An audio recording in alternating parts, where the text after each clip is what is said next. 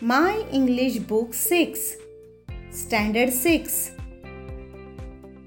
Study Tour 1 1.3 The Wild Boar and the Fox.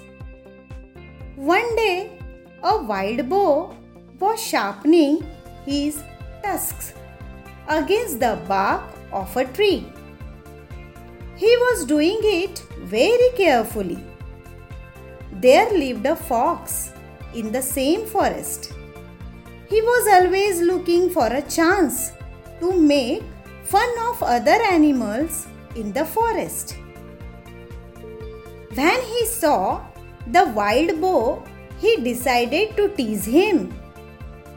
He began to walk around the trees, looking left and right, and up and down. He also began to act as if he was really scared. But the boar did not pay any attention to him. He kept right on with his work.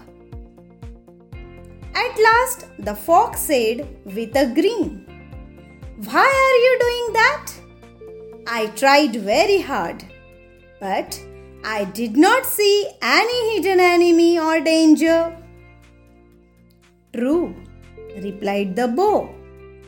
Just now, there may not be any danger, but when it really comes, there won't be any time to sharpen my tusks.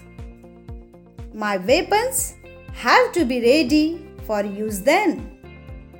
If I am not ready, I will have to suffer.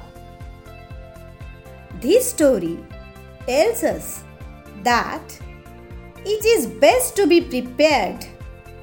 Don't leave things to be done at the last minute. Thank you.